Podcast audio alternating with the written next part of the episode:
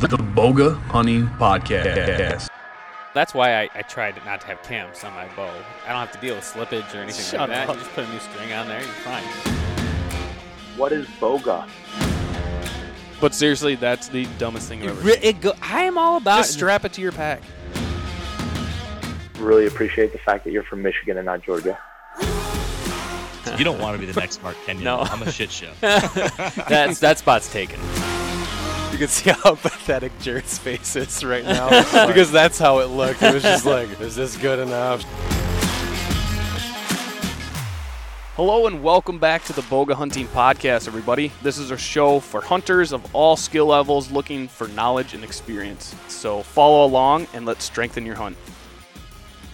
First Lite. First Lite camo. We uh, rock a lot of their gear a lot of the time. In fact, on a daily basis, I wear an article of First Lite clothing. Great stuff. If you are a whitetail hunter, it's great stuff. If you hunt out west, we love it. Their wool is top of the line. Merino wool is the way to go. firstlite.com. Another sponsor of this podcast is Huntwise. It's an app that's basically your one-stop shop when you want to do anything with hunting on your phone. It's got social media, it's got mapping software, it has a place to buy gear. It's it's awesome. If you want to learn more, go to huntwise.com. Handcrafted in a small northern Michigan town, Bivouac Bow Company is Michigan's premier traditional archery manufacturer. Their machines and sanders are all purpose built and they only use the highest quality materials available. To meet the bowyers and their truly one of a kind bows, visit bivouacbowco.com. If you haven't heard yet, there's a lot of buzz around saddle hunting these days, and if you're anything like us, you want to use the best gear available. If you're thinking of trying your hand at saddle hunting this year, don't settle for some knockoff brand. Use the saddle company that has been doing it since 1961. Visit trophyline.com to find out more. One of the reasons we've been so successful hunting in the backcountry is because we've had quality products to work with, and we've decided to partner with Seek Outside for a couple reasons. All their products are really made to improve the backcountry experience, whether that's backpacks, tents, stoves, or other backcountry gear. These guys really know how to make a quality product. So if you want to learn more, head over to seekoutside.com. Last but not least, Styrka Optics. Styrka Optics. Do you say Styrka? I say I Styrka. Great binoculars, great rifle scopes, Yeah. I'm actually going to be rocking one on my uh, AR build that I have. A little red dot action. Great warranty made in the U.S. Uh, check them out, styrkastrong.com. Over the next month, we will be exploring all things private land. We will be speaking with land specialists, consultants, deer management experts about exactly what it takes to create your own piece of whitetail paradise. Tonight, James, Jared, and myself are joined by Jeff Chilman of Whitetail Properties. Jeff is a real estate agent, land specialist, and a well rounded hunter. Jeff, welcome to the show. Thanks, guys. Appreciate you having me. And Mark, that was beautiful, man. Mm-hmm. That was perfect. Thanks, man. You do it That better. was your first, his first introduction, and he, I mean, you crushed it. Yeah, way better Come than me. prepared, you know? so, um, well, thanks for for joining us, and thanks for kicking it off. This is going to be fun. It's we've been preparing for this month, and a lot of it's been with from me and Jared, who have spent a lot of time on public land. So we have very little knowledge or background in land management tactics. Uh, so we thought, let's let Mark, who has more experience, uh, lead the month. And so he's going to be the, the go-to guy, and he's going to kind of be leading this podcast a little bit with uh, hopefully some really insightful questions. Pressure's sure. on. Um, but before we get into that, you want to give us a little background about who you are, what you do, where you come from, stuff like that. Sure. Yeah. I grew up in a small town, northern Michigan, uh, Gladwin. Lived there my whole life. Uh, went to Northwood University and then ended up graduating from Central. And I went downstate actually to uh, Detroit area to work for a family business. And that's kind of was down there for like 15 years before I made the hardest decision in my life, which was to leave the company that I never thought I would leave down there and, and come back up north. I worked with a company called Rusted Rooster Media for actually about three years. And I don't know if you're familiar with uh, Kristen Casey Kiefer and Oh, yeah. Jason Brown, the guys over there. So I've I work with- I freelanced work with with- them regularly. I don't know if you knew Oh, that. yeah, I- I That- that's sure. how you were connected. Yeah, That's no, nice. this this is all brand new information to me. So yeah, so you know, Jason Brown and I, growing up, were very, very good friends, and we still are. He's one of my best friends, and uh, and I got to know Kristen Casey, and you know, those guys are have a super successful thing going on over there, and and I came up and worked with them for for three years, and then the whitetail properties thing for me, I've always thought how awesome it would be to to be able to share my passion on land, you know, as part of my do to do it every day as my job. And um, they just came in. They had just come into the state as I was moving back up here, and as they started continuing to grow in the state, because I always thought of whitetail for Illinois in order to do something like that for a living. Mm-hmm. And then as it started taking off in the state of Michigan, I I uh, it just kept pulling at me and I just I, I kept you know as they as they started to be more and more successful I ended up having an opportunity to to do it and uh, a little bit nerve wracking you know you you, right. you, sell land or you don't get a paycheck so mm. there was a little bit of apprehension there but I ended up making the jump about oh it was about almost two years ago exactly um, when I okay. started with them so and haven't looked back and just loving it you know I spend a lot of time in my truck and in the woods and in here in my home office, and uh, and you get to be your own boss. You get to make your own schedule, and you get to do what you love. So that's kind of what led me to where I am here today in the land business. So I have to, I mean, the first thing that comes to my mind when I'm hearing this is like, was it harder to make the decision or convince your wife that this is like a legitimate job and not just an excuse to be out all the time? Actually, actually, believe it or not, I hadn't met her yet when I made that hmm. decision. We, oh. uh, I, my wife and I just, uh, September will be our two year anniversary. So you know, wow. it's kind of a funny story. I met her because I moved back up here. She's actually from Muskegon area, so okay. Um, she hates it, but I don't. I'm not ashamed of it. We actually met online. So, oh yeah. Um, hey. Eh, when I was working in Midland with uh, Rusted Rooster Media, I was staying at our family property, my uncle's property over near Mecosta. So I ended oh, up yeah. sparking up a conversation in a small world. You know, she's comes from a hunting family dropped if, out. If there's anybody that understands my obsession with you know hunting and the outdoors, she she was the perfect fit for that because she grew up with it. Her dad's a big hunter, and I hunt with my father-in-law quite a bit, so it worked out. So.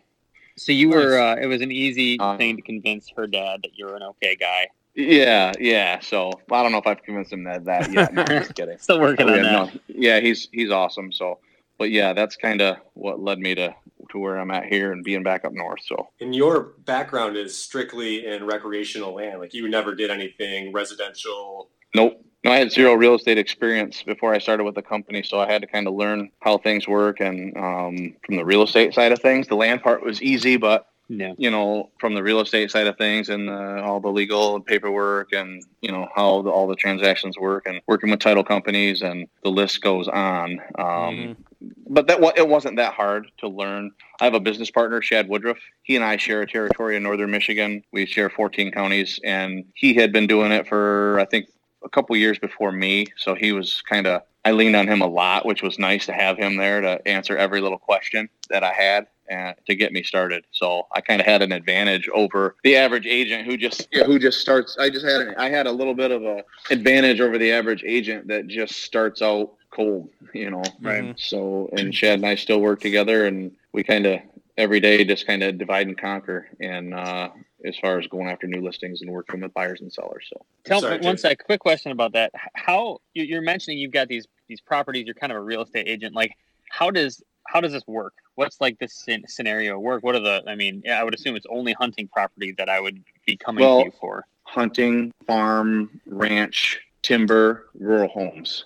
So you know, it could be as long as there's land and it's and it has you know you can and there's recreational uh, you, you can do it's a recreational land you know? Mm-hmm. um, we saw a lot of in the midwest it's a lot of like tillable farms. You go out to yeah. kansas and you'll see kansas and texas big ranches. Our uh, one of our guys in texas just sold a 43 million dollar ranch in texas. Holy smokes. Um, you know here in northern michigan we were pretty proud. We sold a, a property called clear lake ranch last year in roscommon that was 1200 acres and you know, several million dollar property. And um, but for the most part, it's recreational properties here in northern Michigan. You know, you know your your 40 acre up north getaways with a cabin or your 80 yep. acre parcels. We, we do also sell, you know, I call them like rural estates. You know, somebody that's got 30, 40 acres, but a beautiful home on a beautiful setting. You know, we've got rivers, lakes. Northern Michigan's got a little bit of everything. So, you know, I could one day, one day I could be on a you know, a, ten, a little 10 acre piece with a teeny little cabin surrounded by state land. And the next day could be on, you know, a 200 acre piece where somebody's got a half a million dollar home and beautiful property and a river and everything else. So it kind of ranges for us here in Michigan from that standpoint. So before you started with Whitetail Properties, uh, correct me if I'm wrong, you had bought and sold a couple properties already. Is that correct? Yeah, so it kind of goes back to when I was a, a, young kid. My uncle, who I who I worked for out of college, uh, the same company that I told you about earlier, he since I was a kid, he actually nobody in my family ever hunted. He introduced me to hunting when I was 11. You know, and nobody, my dad, my grandpa, my uncles, no, nobody else had hunted. He introduced me to it, and he told me when I was a kid, and I'll never forget it. He said, "Jeffrey, if there's one thing." You know, I can tell you, he said, I don't, he said, as soon as you possibly can, he said, buy land. He said, I don't care if it's an acre, 10 acres, or 100 acres. He said, you buy land. So, you know, and he, he I feel like he would always prod me, and he he owns several properties as well in different states. He now actually lives full time in New Mexico. He bought a, a, a, ranch in New Mexico and and shoots elk hunts out of his back door. And wow. he's got a property here in Michigan, Mecosta, and he's he's just constantly always saying, you know, there's no better investment than land, you know, and especially land with water. And so as soon as I could, you know. Uh, I bought my first piece in Missouri. It was 75 acres. At the time, I didn't, I mean, I really probably had no business. Like at that time, I, was single and I just wanted my own hunting property. So, you know, I took a loan against my 401k and I was telling you the story earlier, you know, I, I had just bought a brand new truck and I had this real nice fancy truck, you know, and mm. A buddy of mine is a financial advisor and he, he kind of jokingly said, he's like, you need to get rid of that truck.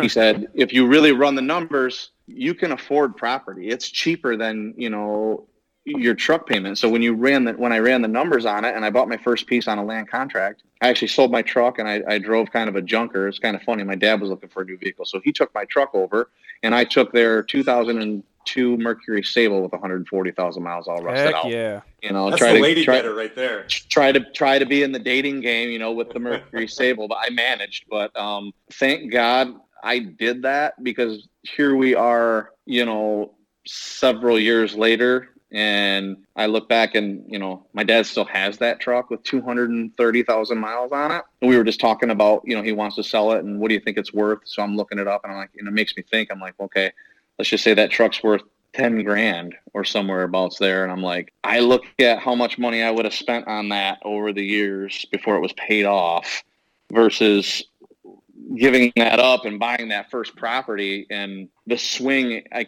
I don't even want to get into numbers but the swing is just like life changing it's crazy you know and that's just one example you know and there's so many you know advantages to owning land and uh, from tax purposes if there's farming income or if it's a farming oper- operation to just the plain and simple fact that land is appreciating typically on average. It's, when the stock markets are going up and down you know that's the, the one thing financially that remains steady is land. It's it, it might go flat once in a while but for the most part it's going up you know they don't make it anymore.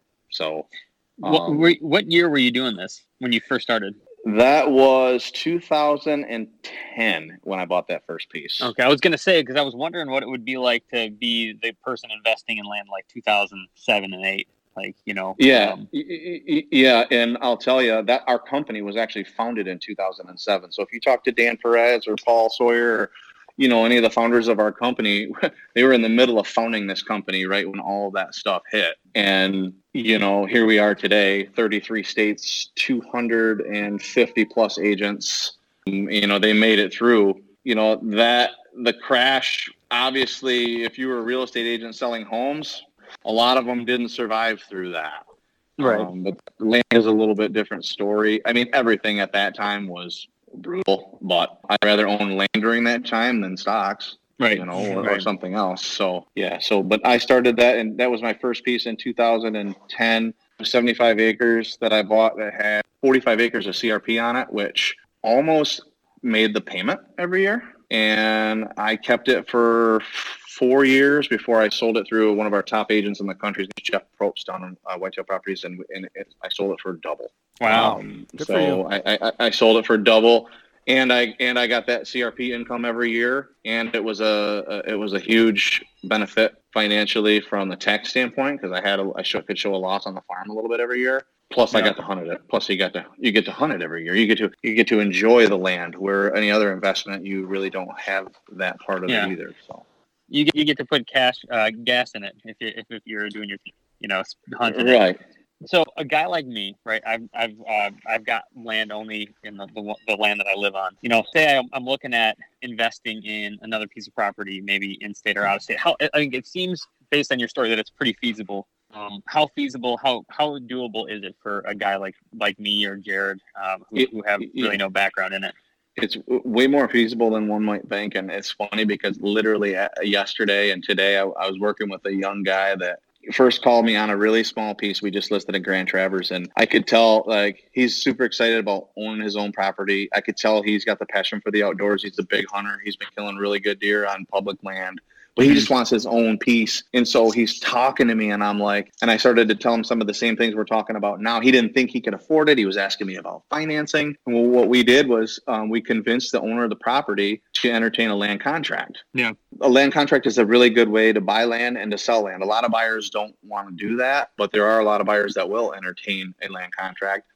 The other way you can do it is simply financing. Most banks typically don't get into financing, you know, vacant property, raw land. I actually work with a company called Greenstone Financial. They're Okay. pretty big here in Michigan. I and I work with a guy by the name of Brian Puriso, and he is an outdoorsman just like us. And I refer all my clients. I don't get anything out of it except for the fact that I know when I refer somebody to Brian, he's going to get them approved and and and help them get financing at a really really good interest rate so they can buy a piece of property. Yeah. Um, because it's not you know, and there's a couple other banks out there, like um, my one property down in the Midwest, I use Farm Credit Services of America. I think now they go by the name of Rural First. But if you got good credit and you've got money to put a down payment, you know, you can go that route. There's always the land contract route. I've bought two by land contract myself now. You know, if you don't want to tie up your credit or maybe you're trying to get creative and you don't have a full 20% to put down, if somebody take a land contract for less, you know, you can go that route. Mhm. Yeah. Um, and then there's a lot of other things that people don't think about as far as um, like here in Michigan, timber value, mature timber. There's ways you can pay for the property. Uh, there's things that you can do to offset your taxes. Um, like here in Michigan, the the, the forest uh, quality forest management program. You, you basically enroll your pro- your property into that, that program, and then they write up a plan. You have a plan written for you, and then you have to manage your forest by harvesting certain trees every year, thinning out some of the undesirable species of trees, doing timber stand improvement, and they actually lower your taxes quite a bit when you go into that program. And you get to keep the income if, say, you go in and do a select cut and cut some big mature oak or maple or Yeah. whatever. Um, I had a guy. We sold a. Uh, Chad and I sold a property to a guy, Ogemaw County. It was 40 acres, and um, it was just loaded with big mature timber. And I knew it had a lot of timber when we were going to sell it, but I wasn't sure exactly how much. And ended up talking to him, and he almost paid for the property. He cut the timber and almost paid for the property in the first in the cut. Wow. Now, grant, granted, what you're left with is not nearly as valuable. You know, once once you harvest those trees, especially if if it's a, a pretty heavy cut, what you're left Mhm. with is not nearly as valuable anymore. You're gonna have to wait another 15, 20 years plus. Yeah. You know, Yeah, for that right. to come back. Right, but you I've have tried this- land. you have the land, Yeah. and, and Right. in his instance, he damn near paid for the land, and then he had um with the tr- with the with the timber harvest, and then he- now he's still got the property. So I mean, he could he could let's just say he paid two thousand an acre, he could probably get a thousand bucks an acre after he cut the trees off at maybe eight hundred to a thousand an acre, and forty acres, you do the math, he made a quick 30, 40 grand, whatever that whatever, Yeah. depending Yeah. on if he gets Yeah, eight that hundred. is sweet. You know, And, and if you're in so it for recreation, I mean, give it, you know, four or five years, and that's going to be some incredible whitetail habitat. Correct, and that's the big thing. So he he the guy is a hunter too, but you know I told him he's into what he's going to do is that regrowth here in the first year already is. I, you know, sent me some pictures, and it's amazing how thick it is, and that's just going to hold that man, that many more deer. Um, Yeah. At the same time, the, the the the timber company was in harvesting the timber. You know, they they kind of from the logging trails. Now he has he had basically for free the trails were put in. You know, to get Mhm. on the property, and he had them clear. The, they had a landing area where they were stacking all the logs, and that became a really easy spot for him to put a food plot. You know, he didn't have to hire somebody to come in and clear areas for food plots and things. Um, and I think he's going to end up leasing that property out to some hunters. You know, if he can get a two thousand bucks uh, for a Mhm. lease on that property, it's thick, it's holding deer, there's trails, it's got a food plot. Now his now his um, from an, a pure investment standpoint, that's paying his taxes and then some. So it's basically it was like a free property. And, Right. and those Yeah. don't come around. Those don't come around every day. But If they um, do, that's you want to let us know next Yeah. time. Yeah, because, uh, right, Like, be exactly. cool, you know. exactly and and i'll say that you know that's just one example of some of the different things you can do Uh, i've got another one listed right now in kalkaska county that has about 33 acres that's been farmed before. Uh, the gentleman that owns it now isn't farming it. He just hunts it and didn't want to mess with it. But i've got a, a guy that's interested in it and we're already making some calls. There's a guy that is an, a big alfalfa farmer just on the corner two properties over. And i said hey i'm sure he'll farm it. And it looks like that guy's interested in, in farming it which is going to help this guy purchase it because he's looking at it and going if i can if i can not only have get a little bit of income off it but then also if the whole 33 acres was in alfalfa i mean it's just going to pull more deer on the property at the same Yeah. time Mm-hmm.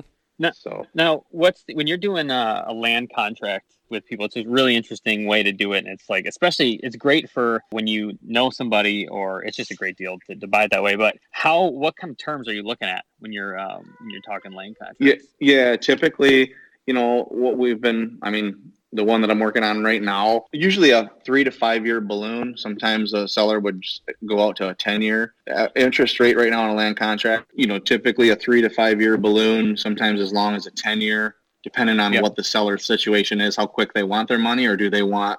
Do they not care about getting their money and they wanted they'd rather ride it out and make more interest? Right. interest rate typically a percent or two higher than what you can get at a bank. Like right now i think i'm, I'm doing one at 5%. Uh, if you were to go to greenstone to get a loan you could probably be in the high fours right now. So typically i'm seeing like 5 to 6% and then the good thing from the seller's standpoint a lot of times when somebody has to if they if they need to do a land contract because they can't get maybe they can't get approved for one reason or another or maybe Right. you know they just bought a house and you know for whatever the reason is if they want to do a land contract for the most part a lot of times the sellers usually get a little bit better asking price if they're going to hold the note they're going to finance the property and be the bank you know it's got to be worth it for them. They're going to have to get a good interest rate they're going to have to get a good amount of money down and they're going to have to get you know a- good offer to make them entice them to do that versus just saying you know just give me all give me the cash for it or get a loan through a bank and you know if the property is a hundred thousand dollars i want my hundred thousand i don't want to mess with that. So Mm.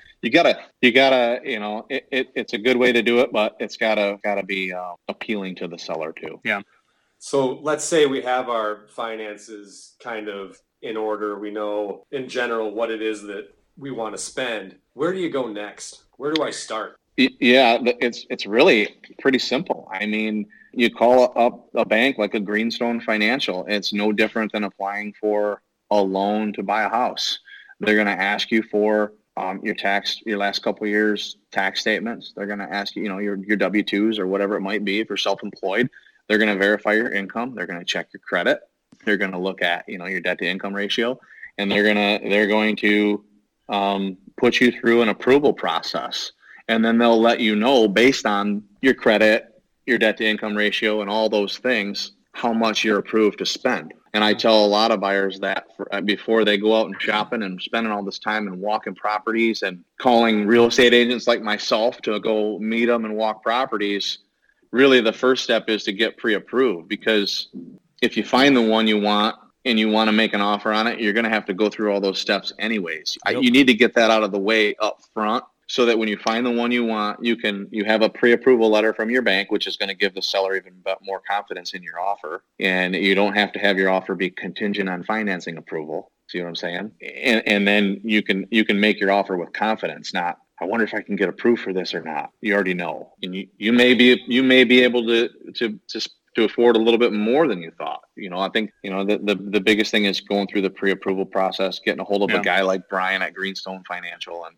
and uh, running your numbers. You know, and Right. and, and if and if you have questions. I get those questions a lot every day. Like the, the, Yeah. the younger guy that I'm working with now on the land contract, he said, he asked that same question you just asked. And I, Yeah. and I just walked him through, you know, and, you know, ask that question to your real estate agent or somebody that you know in the business. And that's, that's the way to do it. And then also taking into consideration those things that you previously mentioned. You know, maybe I was hoping to buy 80 acres of hardwood or whatever, but maybe I need to consider a 40 40 split with some ag on it that's going to have some income coming in if that timber harvest had just happened or if I'm looking for that that investment potential and something that's going to be kind of padding my pocket while I'm going through this process. The the type of property that maybe you're shopping for you know taking into consideration some of those things that you've previously mentioned about income as ways to offset the cost and maybe that needs to be you know you can get approved for something but you obviously want to be comfortable in it too. And uh, finding opportunities yeah. where there there is some income that can come off of the land. Definitely yes. Um, and you know here in our state in michigan um, that's a little more of a challenge i will say in northern michigan to find properties with income like that versus you know in the midwest like in iowa and missouri where you know, there's a lot of tillable acres. There's if, if your property isn't in tillable, um, it's got, maybe it's got pasture that you rent out to a cattle farmer, or there's a lot of CRP. Michigan, we've got to be a little bit more creative. We've got to there is tillable in certain areas. The rent rate is a little lower here in Michigan than through the Midwest, but I would say uh, the big thing here too is timber. Timber value is a way, and but yeah, there's there's income from a lot of different ways, and, and there's if you find if you wait for the right property, you know you can you can find one that's got something that's going to pay. I've got one for sale right now that there's a cabin on it that they rent out every year straight through hunting season, and the numbers are actually pretty surprising on what they bring in just by renting out a little cabin that's on the property to local hunter, to hunters that come up in the area. Hmm. Was that part of your reason for uh, going directly to out of state your first um, purchase? Part of it. Uh, yeah, I'm um, I'm a, a diehard trophy hunter, I guess, bow hunter. And you know, when I first went out there and was hunting on a property that I had permission on, I just I wanted my own to do my own thing on. But that was a big part of it. Yeah, I mean, like we just actually with a couple guys I purchased a, a piece in Iowa. Uh, it's 230 acres, and there's 115 acres of it that's in tillable. We bought it at an auction, believe it or not, and uh, we we we cleaned it up dozed out all the fence rows, got a, a, local farmer in there that is paying us 250 bucks an acre for 115 acres of tillable.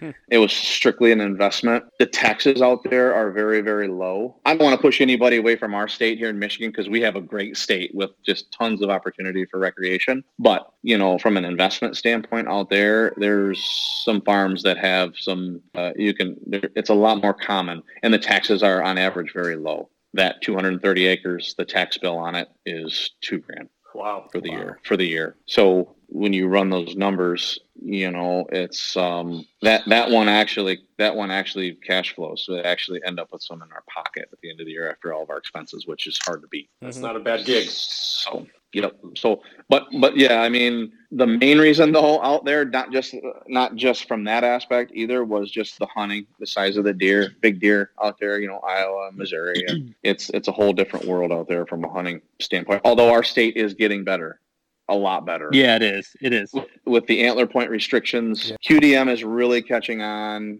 You know, at our family farm over at my uncle's property over near Mecosta, we once the neighbors that we had to the north went from shooting everything that had antlers on it to now the guy I actually become friends with him. He hasn't shot a deer in five years, and he's going for four year olds or better. It's like wow. a, did a one did a one eighty, and it, and we're seeing shoot. My uncle had five or six bucks on camera last year that were would rival some of, a lot of the deer I had on the Missouri farm. Yeah. So our state is getting a lot better, especially in those APR zones. And you're mostly exciting. in APR, right?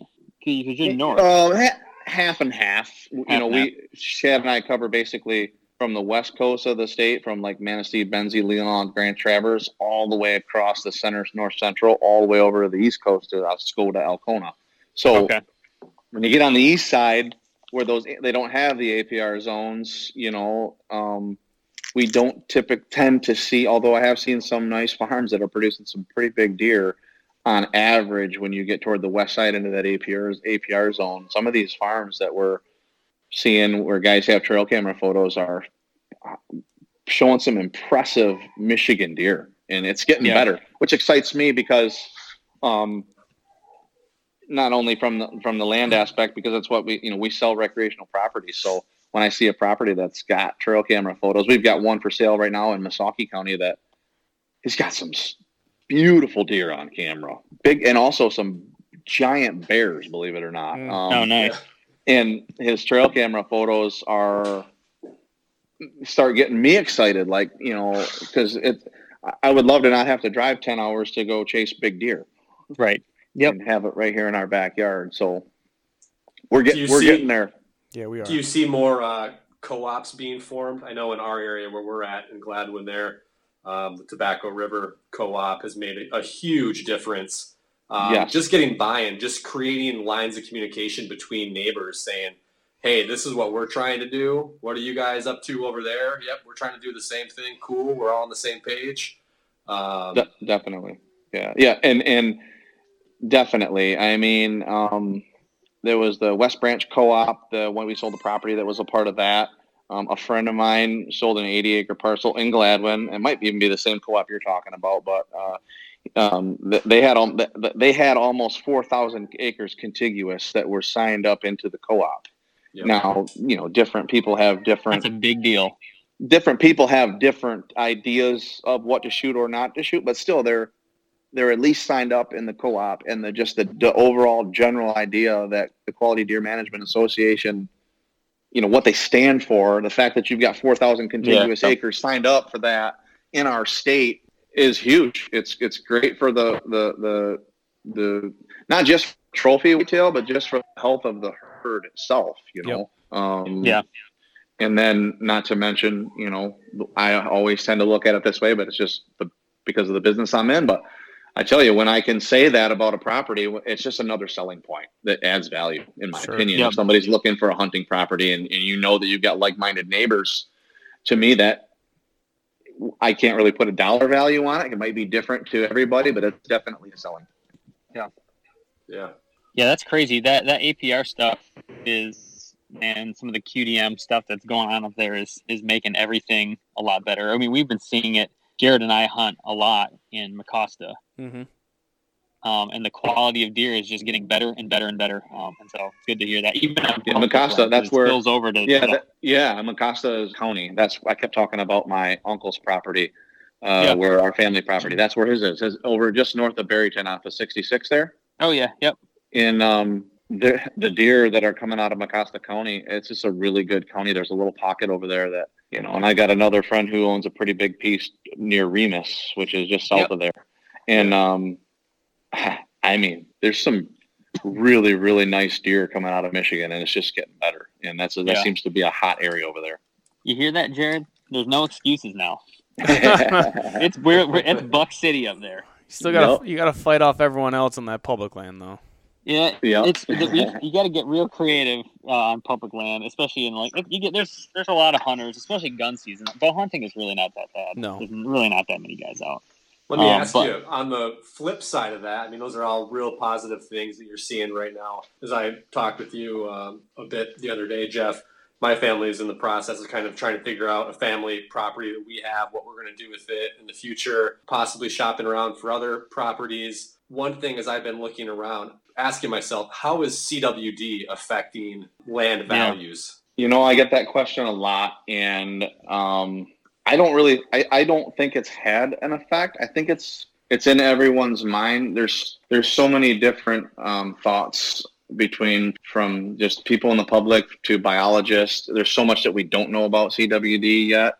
It's definitely something that we want to keep our eye on, but I don't really think it values at all. But it's definitely something people ask about and that they think about. It's in so many states now and it's it's all over. It's it, where it's it's in it's in every, it's in almost every state now. So it's just it's Right. it's and I think they're testing more for it now. Of course, just like you know, like anything, you know, now there's mandatory check stations. So Yep.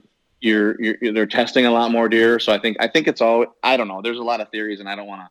I think it's probably always been in the deer herd. That's just I, I'm not saying that based on anything scientifically, but I just think that now they're testing thousands and thousands and thousands, and they're finding it. I, I, I did a little research. I think the first case was in like the 60s, and but to answer your question, no, I, I, don't think that's really had a, an effect on land values. Now, if it starts getting to be where it's spreading, and you start seeing big die-offs and things of deer areas, definitely, I think that could have an effect.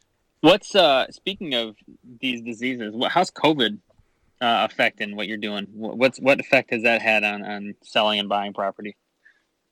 it's crazy. Um, but I, I think it's because we're in the land game and I'm not showing somebody a house where I've got to go inside of a house, which you, you can't even legally do right now. You can't Right. show a house. Um, we've sold four properties in the last three weeks. I think it was. Um, Wow. Or put uh, not but put them under contract. Um, I think a lot of people. I'm I've been busier the last few weeks than I've been in a long time, and I think it's because a lot of people are working from home. You know, so they're um, there's people have more time on their hands and they're cooped up. So most people shop for land online. You know, through LandWatch or Zillow or those. And, and my emails have just been going crazy. People asking about properties. The one guy uh, was a GM guy came up. He's he's working from home. He's like, I had to get out of the city. I had to get out of my house, and I thought, what better way than to drive up north and walk a piece of property in the middle of nowhere around no people. And he ended up and he ended up buying a piece of ground. And so, um, plus the way we kind of spin it to everybody is most people right now that live in those areas where this where there's COVID nineteen and coronavirus wish they had a place to escape to where they don't have to be around people. Mm-hmm. So, Yep. um, even though controversially we were told we're not allowed to travel up north to our own properties, Yeah. Right. um, Yeah, But uh, w- it, it, there was a it little of that like, going on uh, by us too. So yeah, yeah, but it looks like that's going the other way now, which is which is good because uh, so so really for us, thank God. If you had asked me that four weeks ago, I would have said it's it, this is not good. But surprisingly, um, so far, knock on wood, it hasn't had too much of an effect on us in the land in in the land business. And and I'm kind of hearing that from our other agents too, and from corporate. A lot of we're still selling land across the country, so that's good to hear. Well, good. that's that was that's interesting. That makes a lot of sense. So I don't know, Mark, is there anything we should be covering that we haven't asked yet? I don't know, man. I mean, that's I think a pretty thorough look at how to get your first parcel. I mean, we could get a bit into Here's what I want to get into. I want to get into uh, your hot takes. I want to know where the hot property is, some insider information that you Mhm. might have. Where are the bucks? Uh, in our state, On his wall Um, right there. That's where they are. yeah. Yeah, I know. I'm looking at them right now. It's like he's just And teasing us. I'm right not now. trying to show those off. I'm literally trying to stay by the door here so I don't lose you guys again for for a poor signal out here in my in my garage. But uh, in our state, man, I tell you what, I really like Missaukee County uh, a lot. Um, from the farms and the properties that I've been on in Missaukee County, I, it, it's a little pocket there. Where is Um, that? we Missaukee County would be um, up by Hol- just just the other side of Roscommon, so west of west of Houghton Lake. Yep. Okay. Yep. So if you know where Lake City is, that's Missaukee County, right in through there. Oh, yeah. Missaukee County, Kalkaska County, you know, over to Grand Traverse is is phenomenal. it's Um, pretty up there too, man. Yeah, it is, and um, I don't know. Like we, I just we just sold a 140 acre piece with a really cool old, uh, completely remodeled farmhouse, and it was 140 acres, and it had I want to say there was 20 20 plus acres of tillable on the front, so providing some income sweet. and just a really nice piece and trail camera photos and harvest photos from the gentleman that owned it i it were i was it was it was a producer year in and year out also Hmm. clare county clare county clare county Mecosta those aren't in my territory but we'll give chuck kiefer some love. He covers that for us. Clare clare county is producing some really big deer in clare county. And then of course Mecosta yeah as you guys know we just talked about Mecosta Yep. um, Yeah. There's that's a, a pocket over there. My father-in-law just bought 100 acres in Oceana County, Oh yeah. um, which is which is I was shocked at some of the pictures the previous owner had of some of the big deer on there. And then of course, as everybody knows, in our state, Southern Michigan, our other agents, uh, Mike Valaire, Sean Kelly, Justin Olk, that kind of cover Southern Michigan, Southeast Mhm. Michigan. You know, um, Jackson. you know, your Jackson County, Hillsdale Yeah. County, you know, th those counties are the best in our state as far as, but you're also going to pay twice as much. Right. Sure. Yeah. But for big deer um, in our state, Southern Michigan, yeah, Jackson, Hillsdale, actually Oakland County, a lot of big deer come Yeah. out of I've actually County. heard that. Yep. Um, you know, my my cousin Derek, who I used to work for at the company, he, he he's got 33 acre Oakland County, just north of Chester Hills, is where he lives with his house, and I call it like subdivision bucks. Like he, he can he can he's looking at some gorgeous homes in a subdivision through the trees, and he and he's over a, he's sitting in a bank blind over his food plot, and and he's. There's some big deer down there, and I Yeah. don't. There's a lot of farm ground. I think they're used to people a little bit. They don't get Right. hunted as hard because there's mostly really small parcels down there, and subdivision bucks, and they get big. Um, so And they're easy. They're less wary. They are a lot less wary. I, I Yeah. hunt some subdivision bucks uh, by me. That's how James likes them. And you know what? The dumber, the better, man. Whatever it, it takes. Yep. If yep. you can find an even dumber, like the, the dumbest version, that's where I'm gonna. I'll, I'll look into that land. Yeah, you don't have to worry about your scent. You know that you're, you're you know, the, the food plot at my cousin Derek's house literally is probably two or three hundred yards from his backyard. You know, so you know they, they smell the dog every day. They smell your exhaust from your car. They, Yep. You know, you know he could. As a matter of fact, they could put a squirt of cologne on, and that might bring him in a little bit better. They know it's him. You know, whatever. You can bring him some food or something. But Well, the, the biggest buck I've ever shot the the morning before I went, and I actually built a little ground blind for some, uh, some public land uh, for the rut.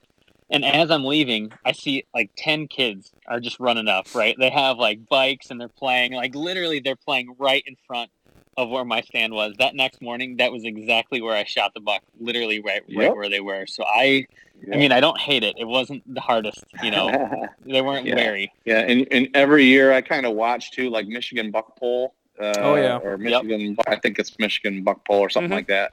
Um, but they're they're. Um, I was watching one of their programs and just watching some of the deer that have come out of our state and paying attention to those where they shot them in the counties and stuff. A lot of them were Southern Michigan, but you know when you watch that and you see some of the size of some of the deer coming out of our state, um, It's exciting. People it's exciting. You know, um, I don't know if we'll ever get to like the Midwest because we have so many hunters in our state. But if you look at the numbers, as far as the number of hunters, you know, eh, versus you know down in Iowa, I mean, shoot, Iowa, where we have our property, they only take they only give 500 out of state permits per year, and it's weird down there because you go down there in the fall, they get excited down there, the locals about like first and second shotguns. But I've hunted Missouri during the peak of the rut, and there's a car whatever every around every corner, and leave to head home, and I have to drive through Iowa, and it's like a ghost town, and Yeah. and that's why they get so big. They die of old age in Iowa. You know, we'll never have that here, and it's a good thing though. It, it, you know, hunting is big here in our state. You know, not just hunting, but you know the tradition of up north hunt camps like i can remember as a kid those are my best Mhm. memories you know and that's still alive and well Yeah. it's not always about and I, I have to remind myself that too it's not always about the shooting shooting the, the, the big the biggest buck with the highest scoring antlers you know some of my, some of my favorites i have on the wall might go 120 and they were shot here in michigan and just you know the memory is uh, you know so that's that's you got to remember what's the what we're why we're doing it and what's the really important Absolutely. Yep. No, that's awesome. Well, I I mean, we're coming up on time here. Um, really appreciate you coming on. But for people who are listening in, um, what's the best way for the, them to get in contact with you or maybe one of their local agents and, and find out more about whitetail properties? just call my cell phone anytime 24 7 like i tell everybody uh 989-205-2355 so and i can and I, I i honestly whether they're whether you're a buyer or whether you're a seller whether you're thinking about dreaming and wanting to buy and land something like i love just talking to people and talking to guys and telling them what to look for how to get started. And then I also work with a lot of my clients that I really enjoy. I get to walk the property with them when you know when they're looking at it to purchase it, and I like to give them ideas. And that's one of my biggest things is like a lot of properties that I go on, I want I want them. I'm like, man, I want I could do this, and oh, this Yeah. would be perfect spot to put a food plot here or to create some do a do a hinge cut or do some bedding. So I, I stay in contact with a lot of my clients because I build relationships with them and I help them give them ideas on how to set their property up. So just a call, you know, and and I can if there's any way I can help buyer or seller or somebody that wants to buy someday and is dreaming, you know, I, I love talking land, so anybody can call me anytime. Awesome. Awesome. Well, we appreciate it, and everybody will uh, just rewind if you need his number again, uh, because yeah, not a lot of our podcast guests give their personal number. And Yep. ask for calls I'll probably get some prank call. I'll probably get some prank calls. No, that's okay. If you get some, it's Jared. Just guaranteed. This guy. nothing Get compared to the Albert in a amount. can. yeah, it's nothing compared to the amount of spam calls that I get. That I and I and now that I'm in real estate, I have to answer the phone every time it rings, and there's nothing worse now. You know, norm used to be if you don't recognize the number, you could just let it go to voicemail. Now Yep. I Nope. I got to pick it up every time, but yeah, I'm used to it. Press two to take me off the list. Yeah, You know, and, never and works. the, uh, sometimes I wonder if that means they're actually off that list. You to ten out. of Right. I know. Yeah, exactly. Now you're on the list. Yeah. So, but no, I appreciate you guys having me on. It was great to talk, and It's been a know, pleasure. keep in touch, all of us. If you guys have questions too personally and want me to look at anything or answer questions, or whether it be finance or just ideas on setting a property up, I, I love it. I love talking.